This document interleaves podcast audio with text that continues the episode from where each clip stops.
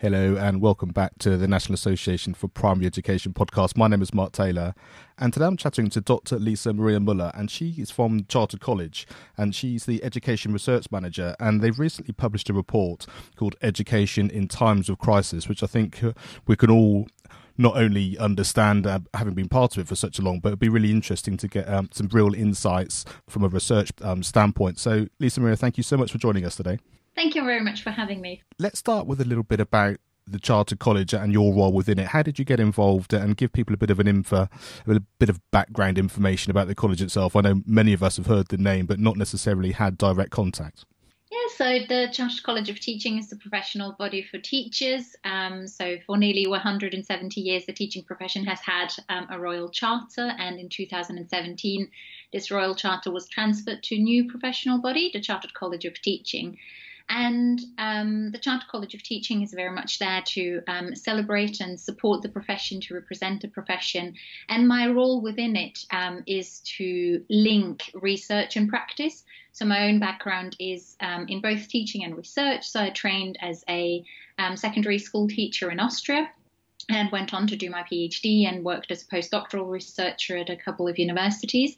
Um, but I was always really interested in um, bringing that research um, that is very often um, quite theoretically centered, and that's qu- quite rightly so, um, into the classroom and helping practitioners um, to take evidence based decisions that work best in their context. And that's very much what I do at the college.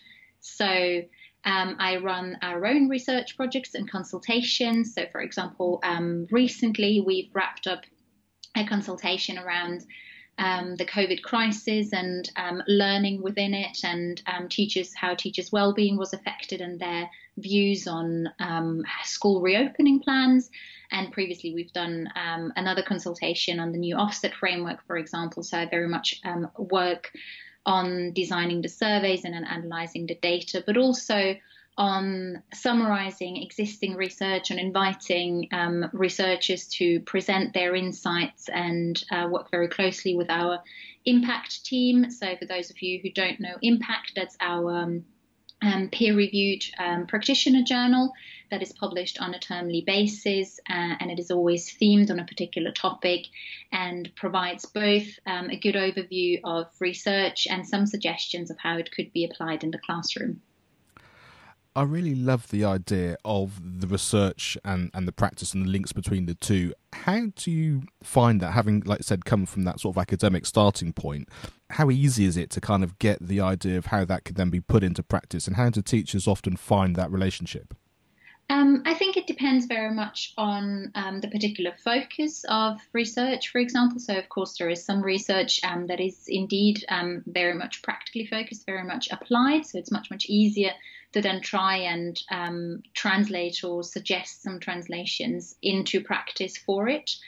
It depends also in on the research question, of course, um, at hand. sometimes particularly if it's large scale quantitative research, maybe it might not seem as, as obvious how that can apply to an everyday classroom. Um, so we're working closely with practitioners also to try and uh, make it as applied as possible there. Um, and also sometimes maybe on people's backgrounds um, as well. So have they previously uh, been involved in research in their in their undergraduate undergraduate postgraduate degrees in their teacher training or not and that's why at the college we provide a wide range of of publications from very short compact guides for example that cover quite a large research area such as say um, cognitive load theory and how it could uh, apply to the classroom in just one page um, all the way to research reviews that are very uh, much in-depth articles on a particular topic um, that were written by by researchers in the field with some suggestions of how they could be applied to the classroom. So we really try to cover a wide range of both topics, but also previous uh, knowledge and involvement with research because we do think that um, evidence based practice can be for everyone, and we want to provide everyone with the tools to take the right evidence based decisions for their context. So let's dive into the, the, the report published in May. Tell us how it came about because it must have been put together quite quickly and, and, and sort of the, the process of, of putting all that in place. quite quickly indeed. uh, we had a few long nights, uh, my colleague Gemma and I, um, putting this uh, together. It all came about because we thought um, that this is, uh, of course, these are unprecedented times, and this time has certainly been overused over the past the past weeks and months. But it certainly is the case, and we just wanted to provide policymakers, teachers in the classroom. Um, head teachers and everyone else um, involved in decision making in this particular context with um, an evidence base to support their decisions. So, this was really our starting point. We wanted to look into the evidence of how uh, such a crisis can affect students' learning, but we also wanted to go beyond that and ask ourselves how it could potentially um, affect students' well being.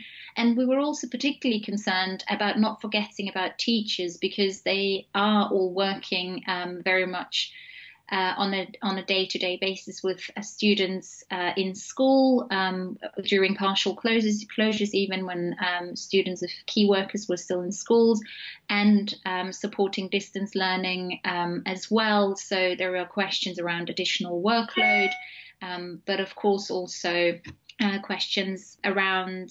Uh, facilitating uh, distance learning, and we wanted to have a look at what previous crises, both healthcare crises or other um, natural disasters, could tell us um, about uh, how students' learning and well-being and teachers' uh, well-being could be affected in such a crisis. So we looked at research uh, from previous natural disasters, such as, for example, um, earthquakes in New Zealand or hurricanes, um, both in the context of school closures and um, without school closures, because we thought that it was also really important to look at the evidence that even if it didn't necessarily lead to school closures, because the school closures are one area that affects students and teachers in the current crisis, but it goes beyond that. Of course, we're faced with um, um, a huge healthcare crisis and um, and different factors that might involve that might affect teachers and students. So we also wanted to look at that.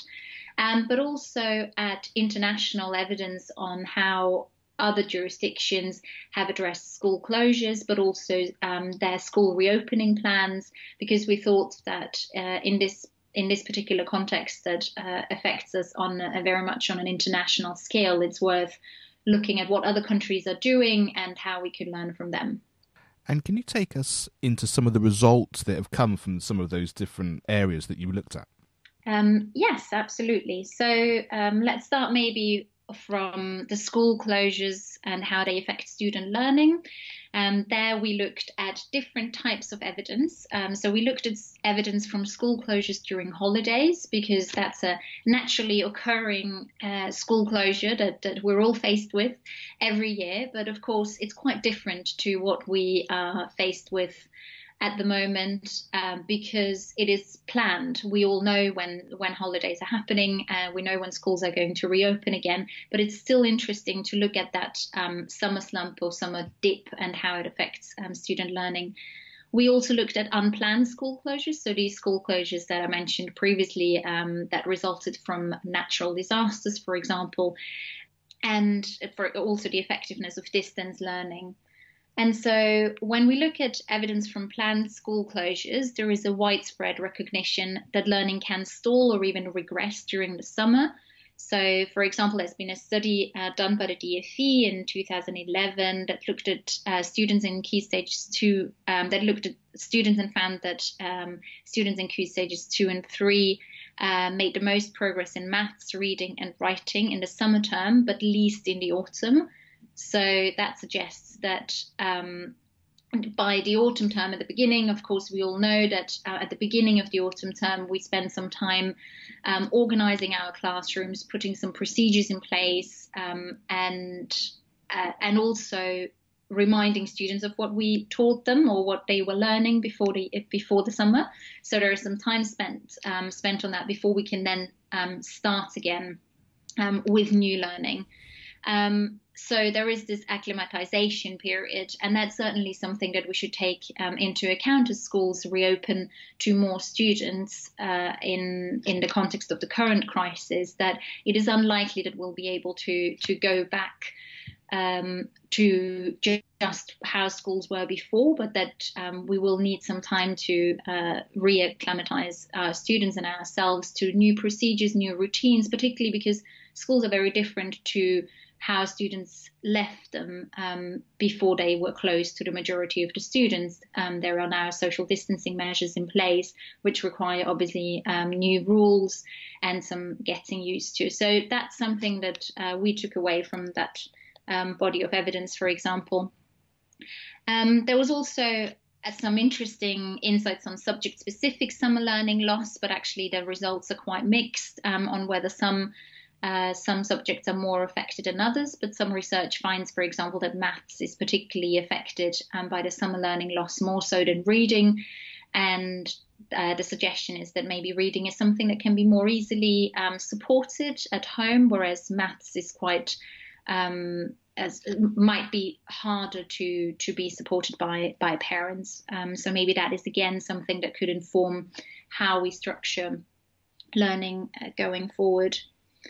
Um, and in particular, um, something that has been noted um, already by the Sutton Trust, for example, and many others in the context of the current crisis, the influence of the socioeconomic background on the summer learning loss, and that students from a low socioeconomic background and more deprived background um, tend to be more affected by summer learning loss. Um, although um, have, there is a caveat there as well that, for example, research from Sweden um, didn't find that to be the case. So again, we need to um, to need, take different contexts into account. One thing I'm interested in, and, and I've heard this a lot recently about the idea of catching up. Um, and I guess you know, like I say, with with sort of summer closures as well, that there's that sense of like say new routines and getting back into a new class and then learning carrying on. Do you think because this is such uh, a unique experience for everybody that we should be trying to sort of catch up in that in that sort of way, or actually? The, the, the experience of what everyone's been through, the, the sort of the, the parameters should have a little bit a bit more wiggle room.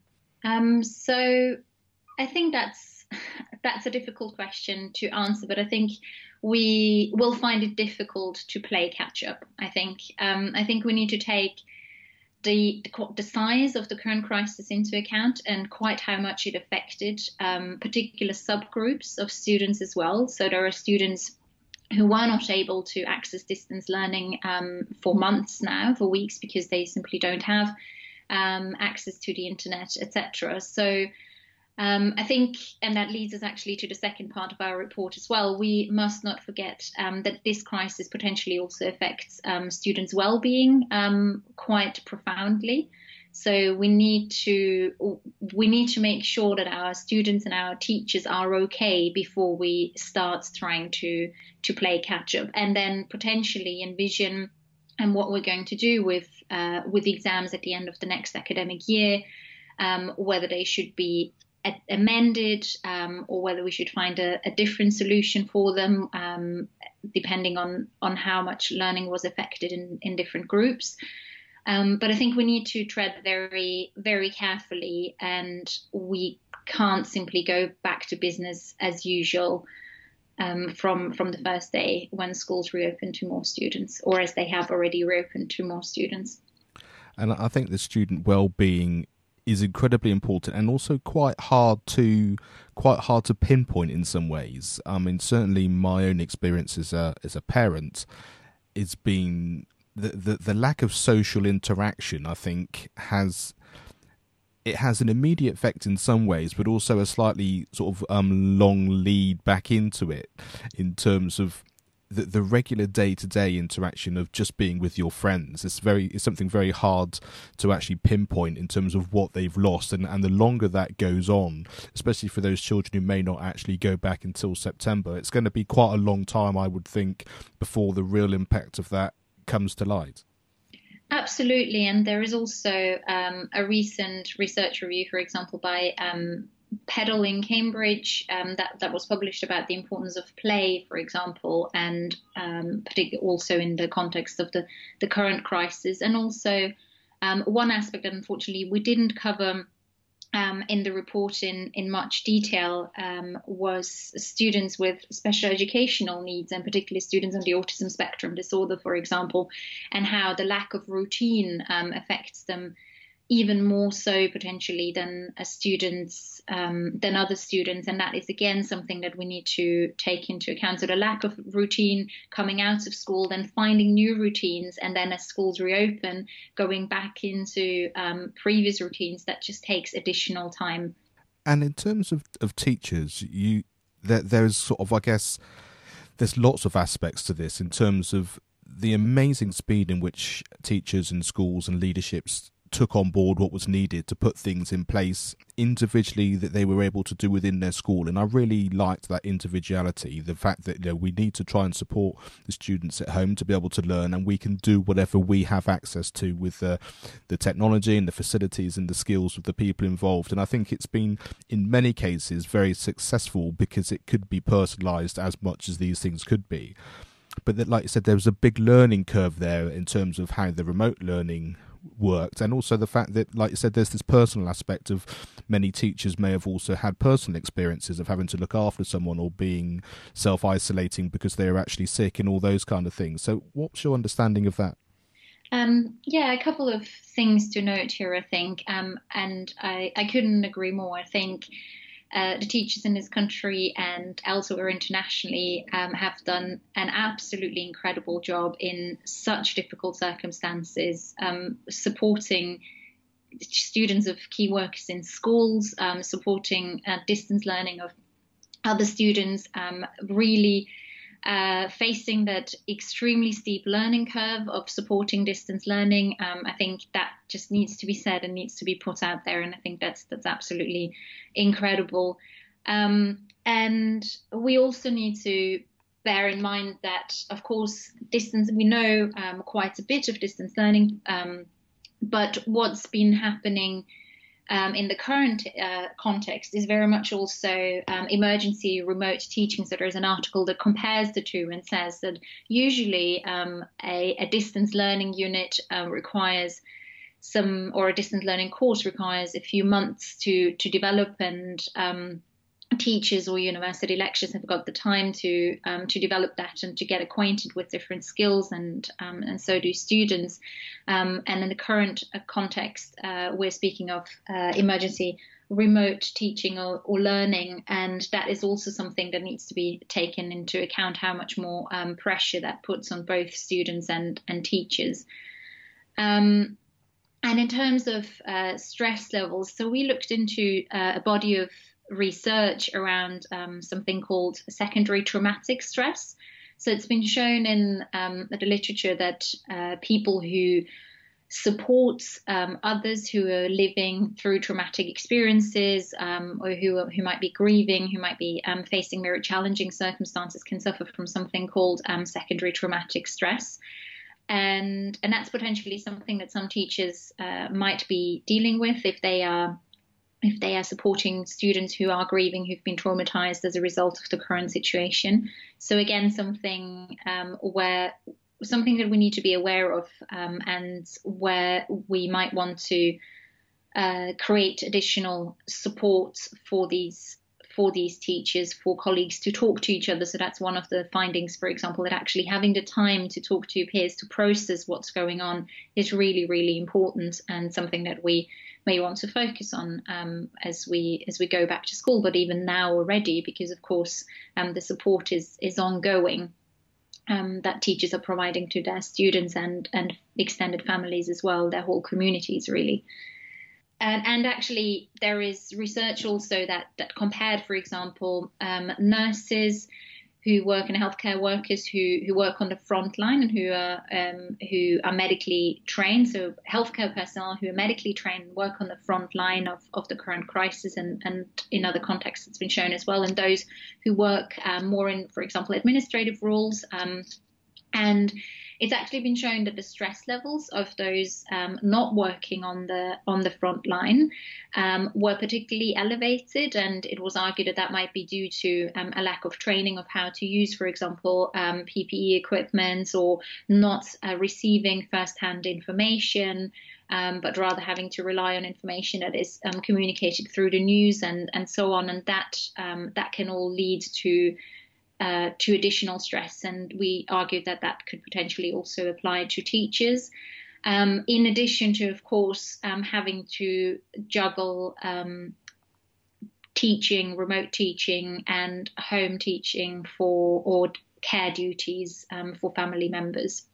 I think, um, I mean, since the report is being published, obviously there are certain parts of school that have returned after the half-term holidays, and I, and I think that idea of preparation and stress related to that is probably an important factor because there seems to be quite um, a limited amount of time before the this is what's going to happen and this is now happening, and on all the preparation that's had to be put in place to make that work.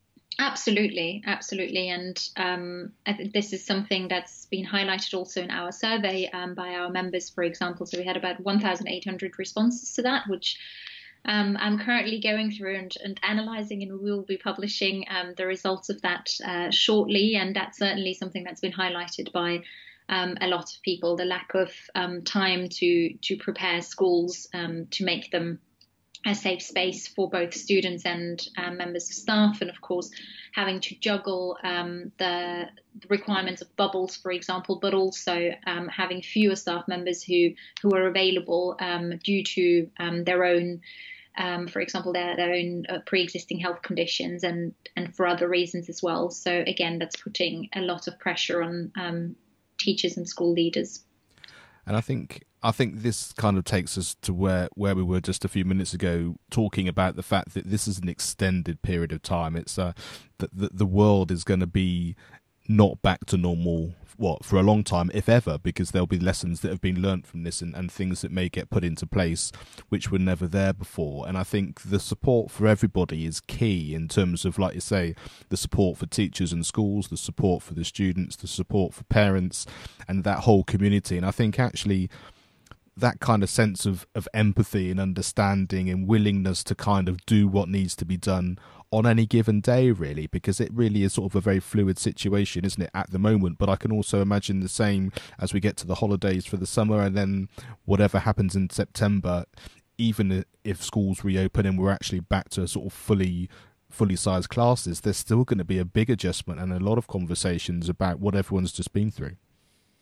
Absolutely, I couldn't agree more. And I think um, empathy and support um, are really key keywords that you use there. Um, and again, our um, our survey showed that really the overwhelming majority of our respondents um, have said that they do feel strongly supported um, by both their um, their colleagues um, and the leadership team in their schools. So there is clearly um, a lot of peer support going on, and again providing that opportunity um, for for teachers to talk to each other, to support each other, to learn from each other is absolutely paramount.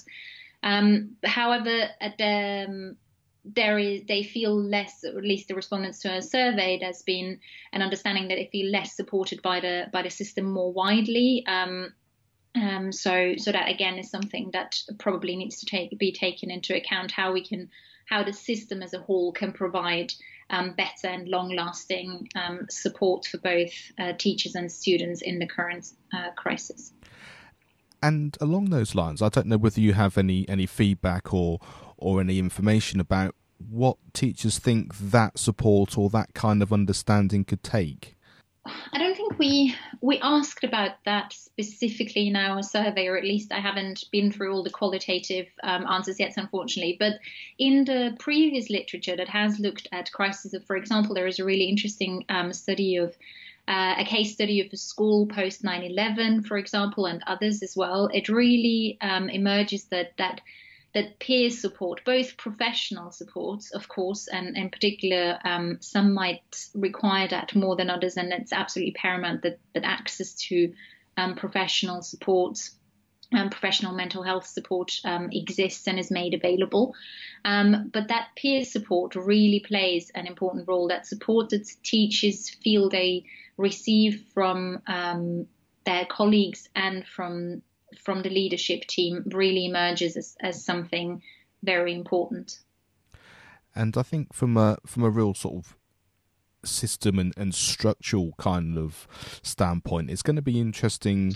I mean, we specifically already know that you know the exams that weren't taken this summer um, are going to have an effect, and whether that's an effect just purely on the fact that there's something by your name as a as a student that went through this time and physically didn't have to take the exams because of the crisis, and what your life looks like beyond that, and and and and I think also in terms of you know next year those people coming into the exams and actually whether.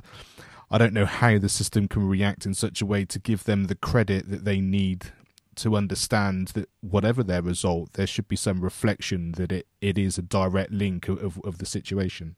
Absolutely, and there is something, um, for example, that uh, was offered um, following the uh, New Zealand earthquakes, the Christchurch earthquakes uh, in 2010, 2011.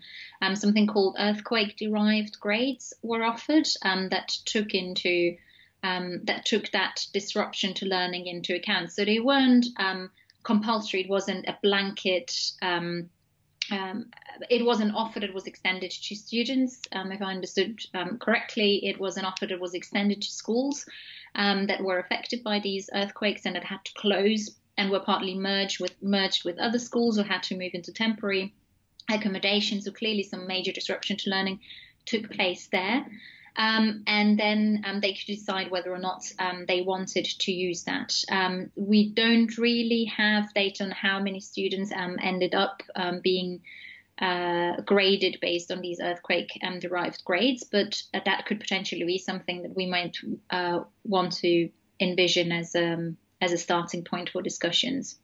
I, th- I, think the idea of, of, of, of, crisis and those large natural disasters is that it's incredibly difficult and it's unsettling and it's unusual in, in many se- in many senses. Um, and I think at the moment, because mental health is such a big thing, people talk about it being detrimental.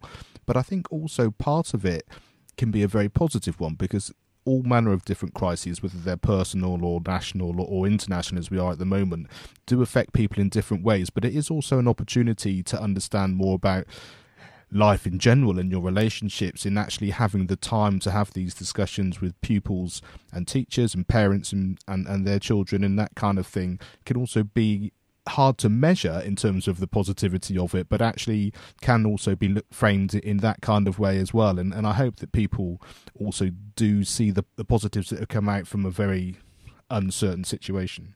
I certainly agree that there is uh, potential to consider, for example, also which uh, subjects might provide a good platform to process and discuss past events. So there is, for example, uh, one study that looked at the effects of a big uh, fire in um, uh, in a nightclub in Sweden. Found that students' uh, math scores, for example, were negatively affected, but actually their scores in um, RE and um, psychology and I think philosophy um, were positively affected. So there are maybe some subjects that could provide a platform to process, discuss um, what's happening um, in as as a result of of the current crisis.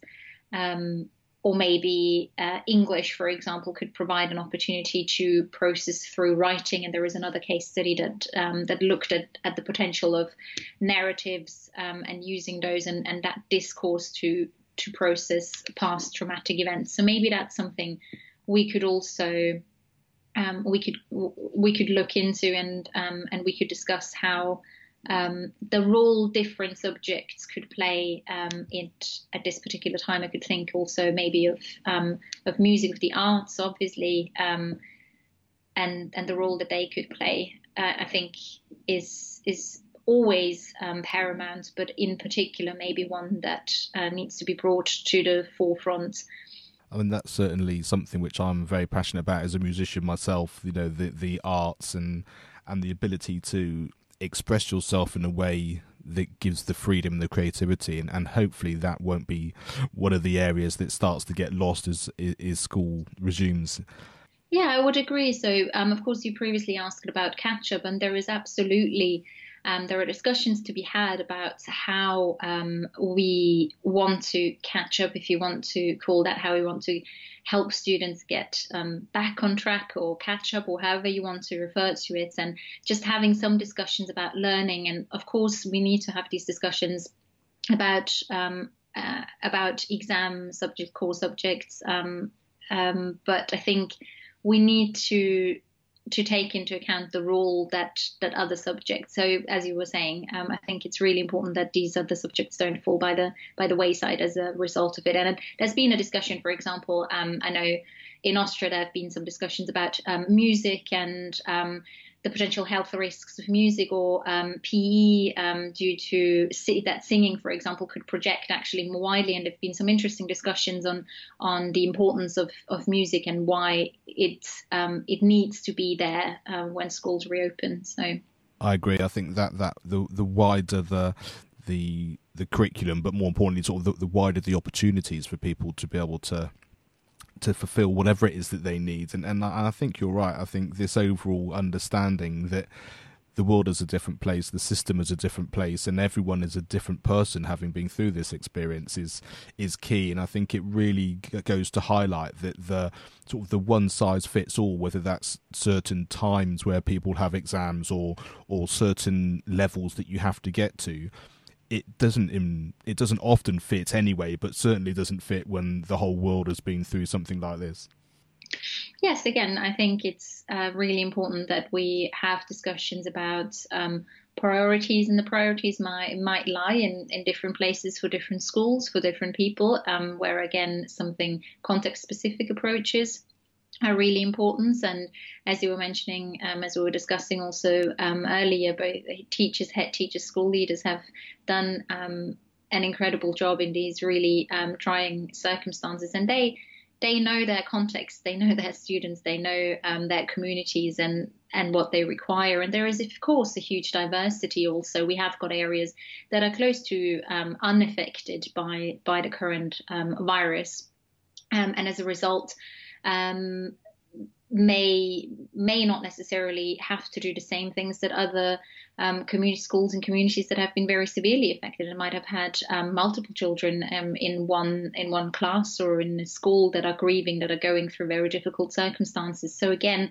that's something that needs to be taken into account and where um, we need to support teachers and uh, provide them with the with the necessary with the tools, with the supports um, that they need to take decisions that are right for their context. I think. I absolutely agree. And and just to finish off, was there anything that you found when you were putting the report together that was surprising for you? Some, something which you, you weren't expecting that, that made you think in, in, in a way that was um, not necessarily along the, the lines that you were expecting? Um, maybe not necessarily surprising, but I found the the research around secondary traumatic stress and the impact that supporting others through difficult times can have on your own um, mental health and well-being hugely interesting and have completely underestimated. I have I have to say um, prior to reading this whole body of research, um, quite the big effect that it can have on on your own well-being and, and mental health. And I think that's really something that I'm quite keen um, that we, we don't forget in these discussions because we we discuss student learning and student well-being quite rightly so. Of course, we should, and of course they um, they they are our priority, and and they should be, and that's why we that's why we're in teaching and in education. But um, we shouldn't forget about the the people teaching them and um, the the school leaders leading schools in very difficult circumstances and uh, the teachers supporting both distance learning and in school and, and the effect that that can have on on them, I think.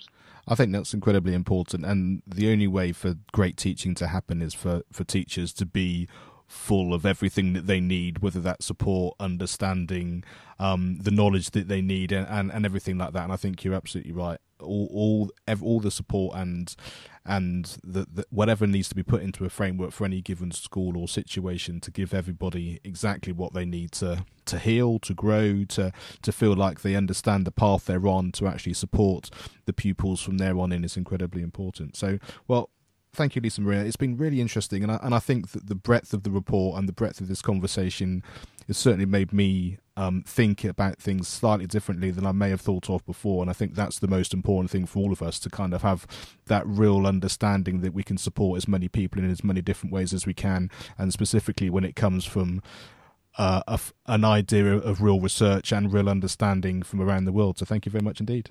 Thank you very much for having me. Thank you.